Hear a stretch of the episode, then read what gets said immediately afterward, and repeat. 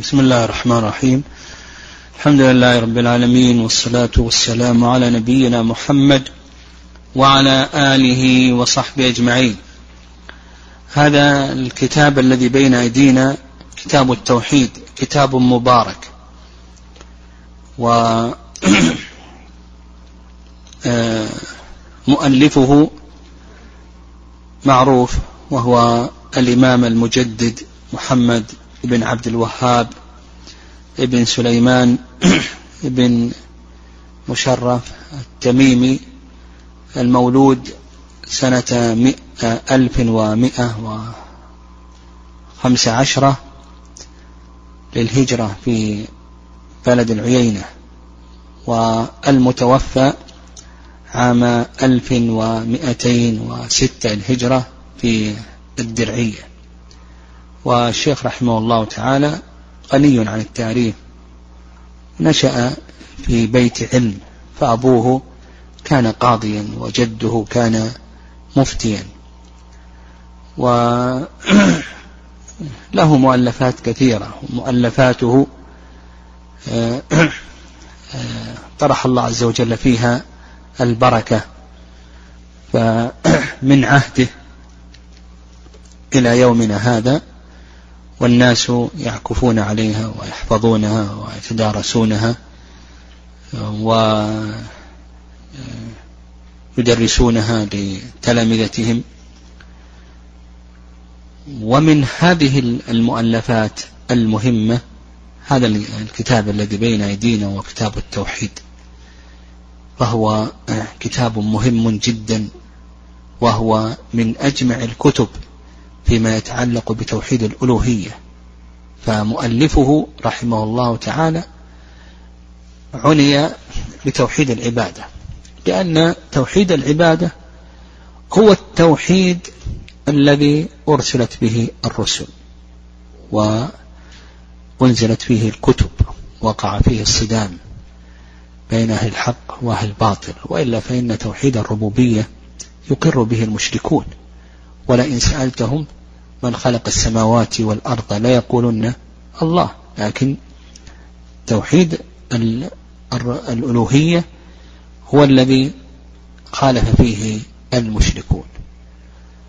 وأشركوا مع الله عز وجل غيره. ولهذا جاء القرآن فيه به كثيرا جاء في تقريره والنبي صلى الله عليه وسلم في سنته إلى آخره. فالمؤلف رحمه الله تعالى كتابه هذا يدور على ماذا؟ على توحيد العبادة. توحيد العبادة توحيد الألوهية هو أهم أقسام التوحيد. وكما ذكرنا هو التوحيد الذي جاءت به الرسل وأنزلت فيه الكتب ودعا إليه الرسل في دعواتهم. ومعرفة توحيد العبادة هذا مهم جدا. وسيأتينا أن المؤلف رحمه الله تعالى سيذكر من الأبواب يعني فيما يتعلق بالخوف من الشرك و يعني على كل حال هذا الكتاب يدور على التوحيد وما يناقض أصل التوحيد أو كماله. وسنجمل إن شاء الله فيما يتعلق بالنصوص التي يريدها المؤلف رحمه الله وسنعنى إن شاء الله بذكر التقسيمات لأنه سيعقد بابا لكل عبادة من العبادات. فالخوف والنذر والمحبة والتوكل وإلى آخره هذه كلها عقد لها المؤلف رحمه الله تعالى أبوابا. وسنذكر أقسام كل باب من هذه الأبواب وما يكون منها شركا وما لا يكون شركا لكي يكون أدعى إلى الفهم. وقول المؤلف رحمه الله تعالى المؤلف رحمه الله تعالى ابتدأ كتابه بالبسملة اقتداء بكتاب الله عز وجل واقتداء بسنة نبيه محمد صلى الله عليه وسلم وتقدم لنا بالأمس شرح البسملة فلا حاجة إلى الإعادة مرة أخرى. وقال المؤلف رحمه الله تعالى كتاب التوحيد. لم يذكر المؤلف رحمه الله تعالى مقدمة لكتابه هذا. و أجاب العلماء رحمهم الله على ذلك بجوابين. الجواب الأول ما ذكره الشيخ عبد الرحمن بن حسن رحمه الله أنه ذكر مقدمة فقال بأن الشيخ كتب بخط يده الحمد لله رب العالمين والصلاة والسلام على نبينا محمد. وقيل بأن ترجمة المؤلف تغني عن المقدمة فهو ترجم بكتاب التوحيد مما يدل على ما سيكتب عنه وأنه سيكتب عن التوحيد. وقوله كتاب كما تقدم لنا أن الكتاب مصدر مصدر كتب وبمعنى الجمع لأن الكتاب يجمع الحروف والكلمات. والتوحيد مصدر وحده أي جعله واحدا. وهو في اللغة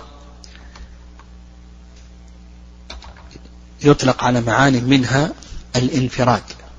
يطلق على معان منها الانفراد. وأما في الاصطلاح نعم أما في الاصطلاح فهو إفراد الله عز وجل بما يختص به من الألوهية والربوبية والأسماء والصفات. التوحيد في الاصطلاح هو إفراد الله عز وجل بما يختص به من الألوهية والربوبية والأسماء والصفات. والمؤلف رحمه الله تعالى كما أشرنا سيدور مؤلفه على القسم الأول من أقسام التوحيد وإن كان سيذكر شيئا عن الأسماء والصفات لكنه سيدور مؤلفه رحمه الله تعالى في غالب أبوابه على توحيد العبادة لأن هذا التوحيد هو الذي ظل فيه أكثر الخلق وهو الذي أرسلت فيه الرسل وأنزلت فيه الكتب.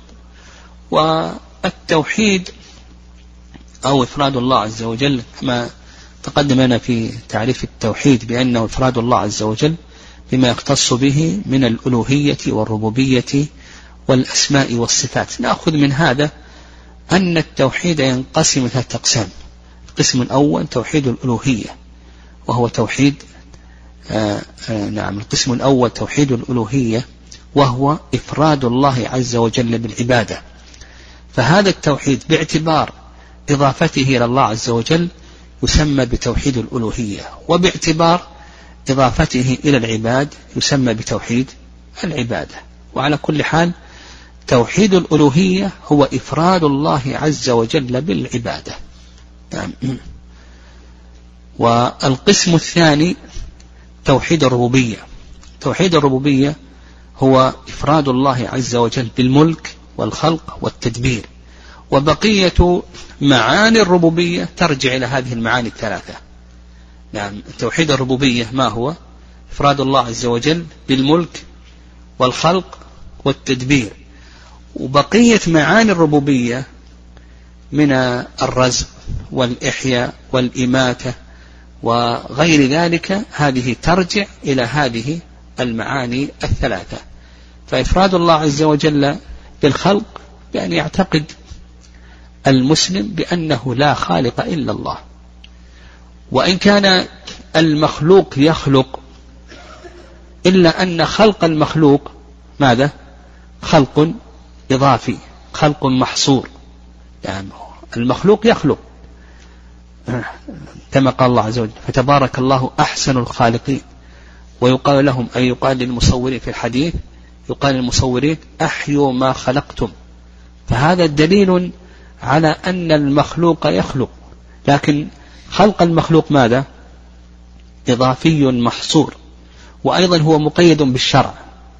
فهو وإن خلق هذه العلبة لا يخلق هذه الطاولة. وإن خلق هذه الطاولة لا يخلق هذه السيارة ونحو ذلك. فخلقه محصور إضافي وأيضا مقيد بالشرع. ليس له أن يخلق كل شيء.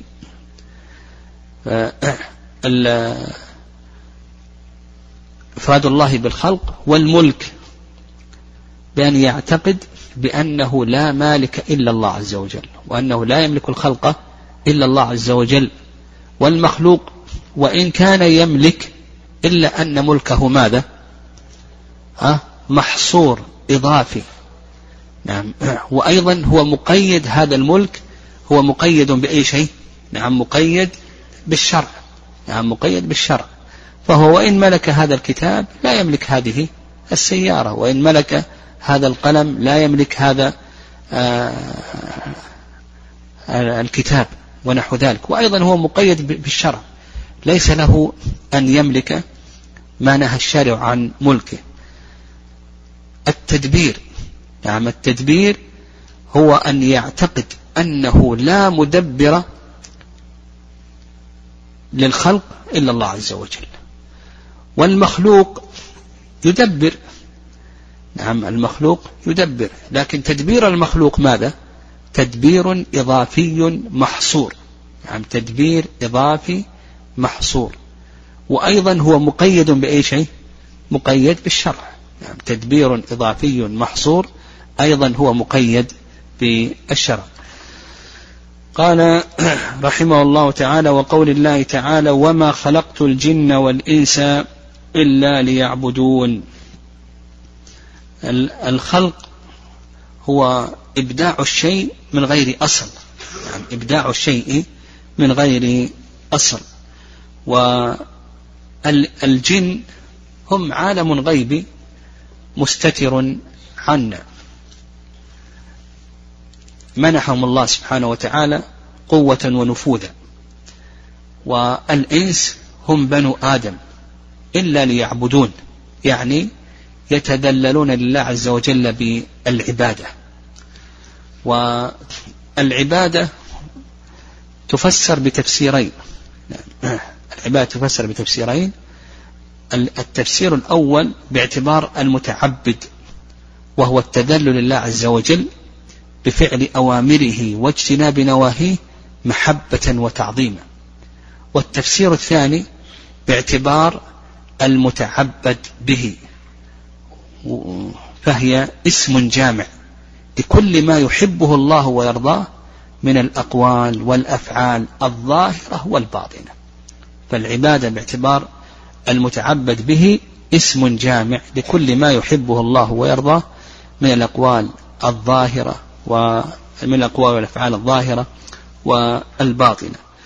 وقوله إلا ليعبدون كما تقدم يعني إلا إلا لكي يتذللوا الله عز وجل بالعبادة. ففي هذا بيان الحكمة من خلق الجن وأن الحكمة من خلق الجن والإنس هي عبادة الله عز وجل.